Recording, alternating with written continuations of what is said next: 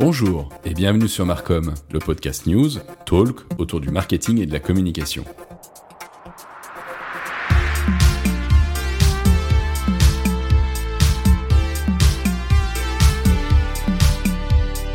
Chaque semaine, au sein de cette émission, vous aurez une revue de presse avec les principales actualités de la semaine. Et tous les mois, je vous proposerai également un débat avec un ou une spécialiste, soit du marketing, soit de la communication, afin de débattre avec elle ou lui sur les grands enjeux que rencontre aujourd'hui notre secteur. Allez, c'est parti, on lance le podcast.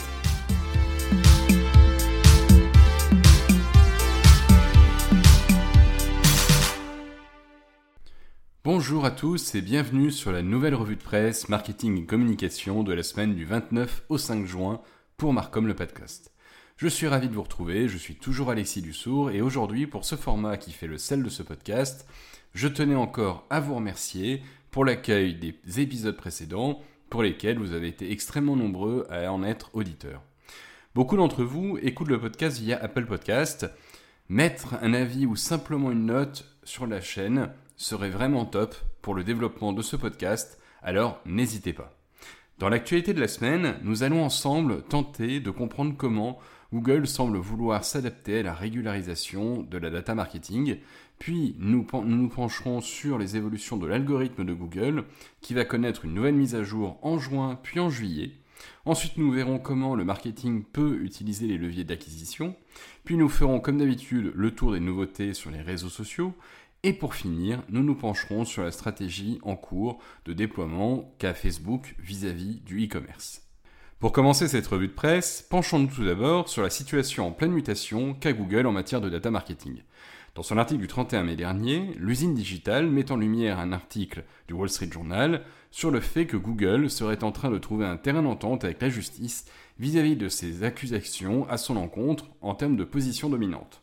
En effet, cible depuis plusieurs mois pour des accusations de position anticoncurrentielle à travers le monde, du fait de ces plateformes de publicité en ligne, notamment par l'éditeur média News euh, Corporation, qui détient notamment Sunday Mail, Fitch Time ou encore le Sun ou bien le New York Post, Google, qui avait déjà dû payer une amende de plus de 150 millions d'euros en 2019, du fait de l'opacité du traitement de ces données, serait prêt à payer une amende et modifier les pratiques en matière de publicité en ligne que le groupe pouvait avoir. En effet, ces deux plateformes de publicité en ligne que sont AdManager et DoubleClick, et que le groupe avait fusionné en 2018, provoquent un sérieux déséquilibre vis-à-vis des autres éditeurs, et en pratique, ces deux plateformes sont les leaders de la publicité digitale programmatique, à travers lequel l'achat d'espace publicitaire, la mise en place des campagnes et leur diffusion sont réalisés de façon automatisée grâce à des systèmes d'apprentissage automatique. C'est pourquoi Google voudrait améliorer les relations techniques de sa régie publicitaire avec les plateformes concurrentes afin de permettre une meilleure répartition des revenus publicitaires. À noter toutefois que ce changement, initié par l'entreprise américaine, ne seront valables qu'en France. Mais cet arbitrage en cours ne représente qu'une partie des plaintes en cours pour la marque du groupe Alphabet. En effet, les pratiques de l'entreprise en matière de publicité soulèvent également des préoccupations en matière de protection de la vie privée. En décembre dernier, plusieurs organisations ont déposé un ensemble de plaintes devant six autorités de protection des données personnelles de l'Union européenne. Elles accusent Google de violer le règlement général de la protection des données en recourant aux enchères publicitaires en temps réel. À n'en pas douter, même si aujourd'hui Google est incontestablement leader de son secteur, les attaques judiciaires semblent vouloir amener le colosse du numérique à revoir en profondeur son modèle économique. Ce qui nous amène au second article paru le 4 juin dernier sur Siècle Digital où l'on apprend que Google semble vouloir suivre Apple dans sa politique de confidentialité des usages de ses utilisateurs pour la plateforme Android. En effet, le Financial Times rapporte que la firme de Mountain View va couper l'accès à l'identifiant publicitaire des personnes qui ont choisi de ne plus être suivies sur les appareils Android. À la différence toutefois de la marque de la pomme, Google semble vouloir laisser le choix à ses utilisateurs d'Android d'être ou pas traqués via les datas collectées qui se présentent par plusieurs chiffres et qui permettent notamment aux annonceurs et aux marques de cibler leur publicité. Comme on peut le constater à travers ces deux articles, Google semble être à une période charnière de son changement. En effet, après avoir proposé la technologie Flock permettant aux annonceurs de pouvoir obtenir les informations liées à une arborescence thématique d'intérêt pour faire leur publicité, le groupe de Mountain View va devoir continuer à avoir une position plus claire concernant sa politique et sa stratégie, et cela va forcément avoir de gros impacts sur les leviers marketing disponibles pour les annonceurs sur le web.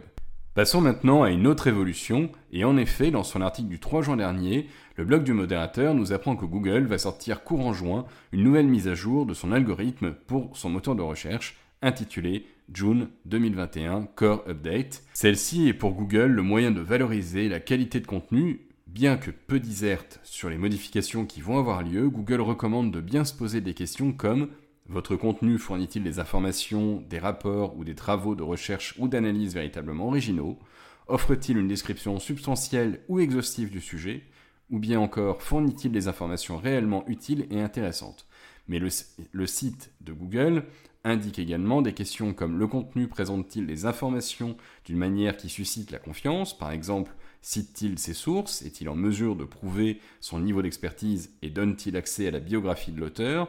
Ou fournit-il des informations générales sur le créateur de la page? Et si on analyse le contenu du site, avons-nous l'impression qu'il est fiable ou qu'il fait l'autorité dans ce domaine spécifique? Le blog de Google insiste également sur des questions comme le contenu est-il produit par un grand nombre de créateurs, sous-traités en grande partie, ou encore diffusé sur un vaste réseau de sites? Ce qui fait que chaque page du site ne fait pas l'objet d'un contrôle très poussé, ou bien le contenu inclut-il des nombres excessifs d'annonces qui distraient les utilisateurs ou interfèrent avec leur contenu principal? Le contenu s'affiche-t-il correctement d'ailleurs sur les appareils mobiles? A noter que Google indique que cette mise à jour pourrait créer une baisse significative de trafic sur certains sites, dans la mesure où celle-ci est en définitive que la moitié de la mise à jour initialement prévue avant la crise sanitaire, mais que celle-ci serait complétée par une autre en juillet qui devrait rétablir les trafics classiques des sites.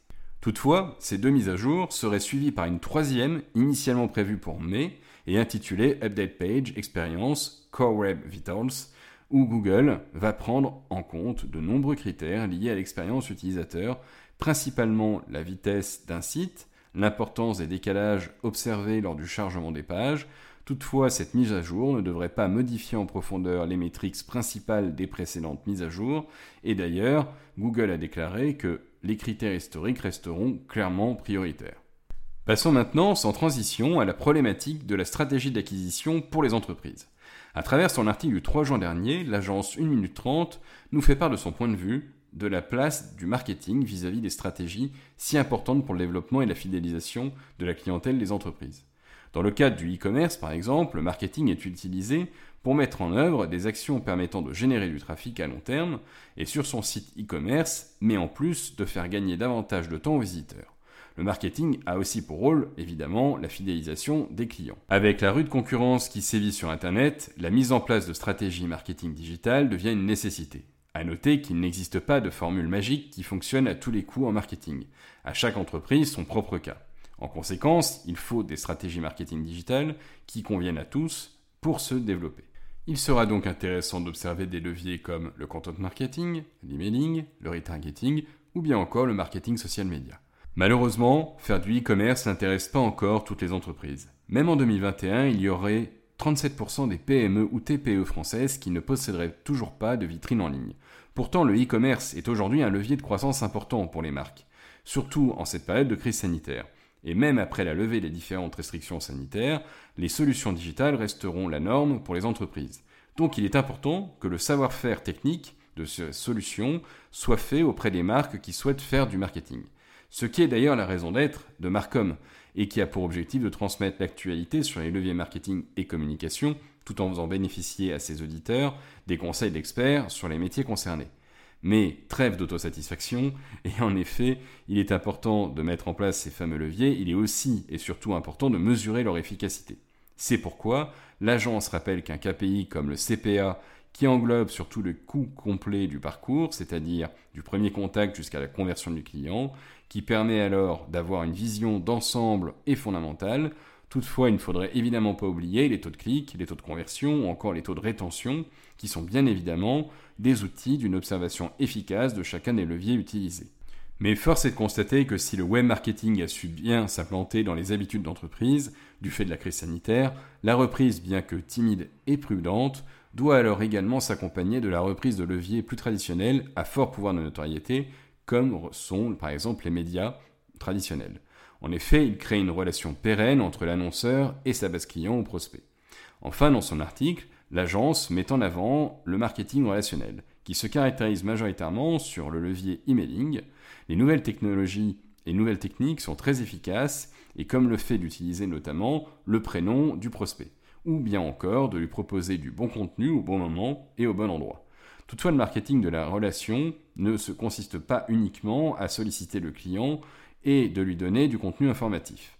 Pour créer cette relation de qualité avec le consommateur, il faut lui proposer du contenu qui l'intéresse et cette relation avec le client doit aller au-delà du promo relationnel, c'est-à-dire du dialogue complémentaire avec le client dans lequel on lui présente le produit et on le réassure en même temps. Plus que jamais, la proximité entre l'annonceur et ses clients se doit être, quel que soit le levier, pertinente, authentique et basée sur le besoin du client. Pour cela, le travail de la data est donc essentiel afin d'obtenir des résultats pertinents.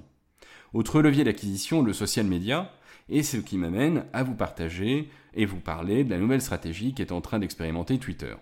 Dans son article du 3 juin dernier, le blog du modérateur nous apprend que la firme de l'Oiseau Bleu se lance au Canada et en Australie sur une version payante de sa plateforme. Cette version, intitulée Twitter Blue, permet pour 3,49$ canadiens ou 4,49$ australiens de bénéficier de fonctionnalités exclusives de la plateforme. Ainsi, pour ceux qui y souscrivent, Twitter propose d'organiser le contenu mis en favori. Il est ainsi possible de créer des dossiers, les classer par catégorie et ainsi de les retrouver facilement, mais aussi de définir une minuterie jusqu'à 30 secondes avant publication du tweet, d'un bouton annuler qui permet de revenir en arrière en cas d'une faute de frappe ou encore si vous avez oublié de taguer quelqu'un, par exemple. Cette fonctionnalité permet également de prévisualiser un tweet avant publication. Enfin, Twitter va proposer avec son Reader Mode de lire plus facilement les longs fils de discussion ou thread, format populaire sur les réseaux sociaux.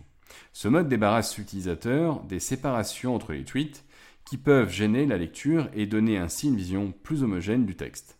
Toutefois, ce nouveau service payant ne vient pas remplacer la plateforme actuelle.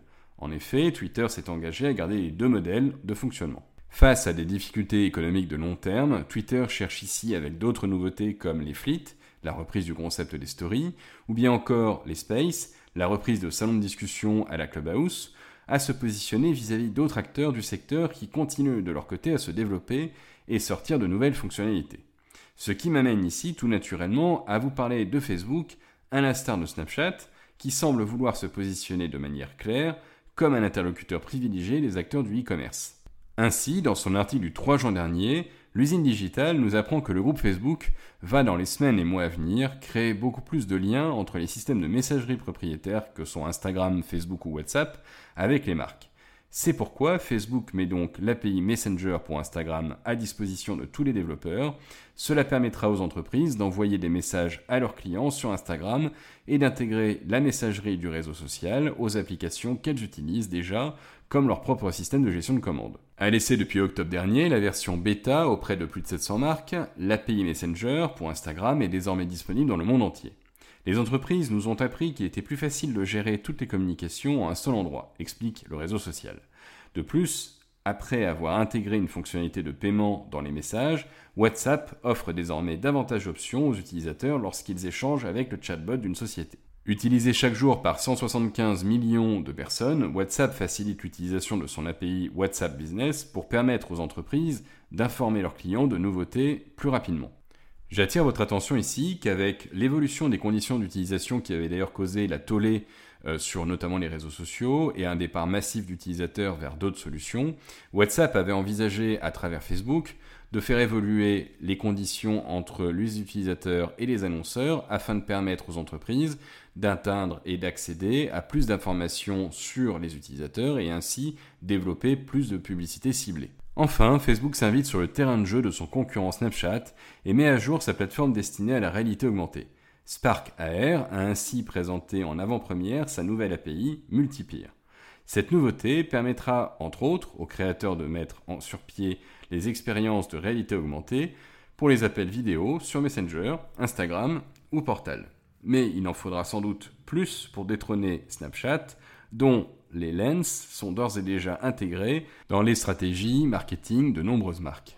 Avec ces dernières innovations, on le voit donc bien ici, que bien que de nombreuses fois critiqué, le groupe Facebook continue sa transformation d'un modèle de réseau social à une solution tout en un pour les entreprises qui cherchent à se développer en termes de vente et ainsi à contrecarrer les autres plateformes comme Snapchat par exemple, qui se positionnent très sérieusement vis-à-vis du groupe de Mark Zuckerberg. Et voilà, c'était la fin de cette édition. J'étais ravi de pouvoir vous partager les news qu'il ne fallait pas manquer cette semaine. N'hésitez pas à vous abonner, mais aussi à partager ce podcast autour de vous. Et je vous dis à samedi prochain pour une nouvelle édition de Markham le podcast. Bonne journée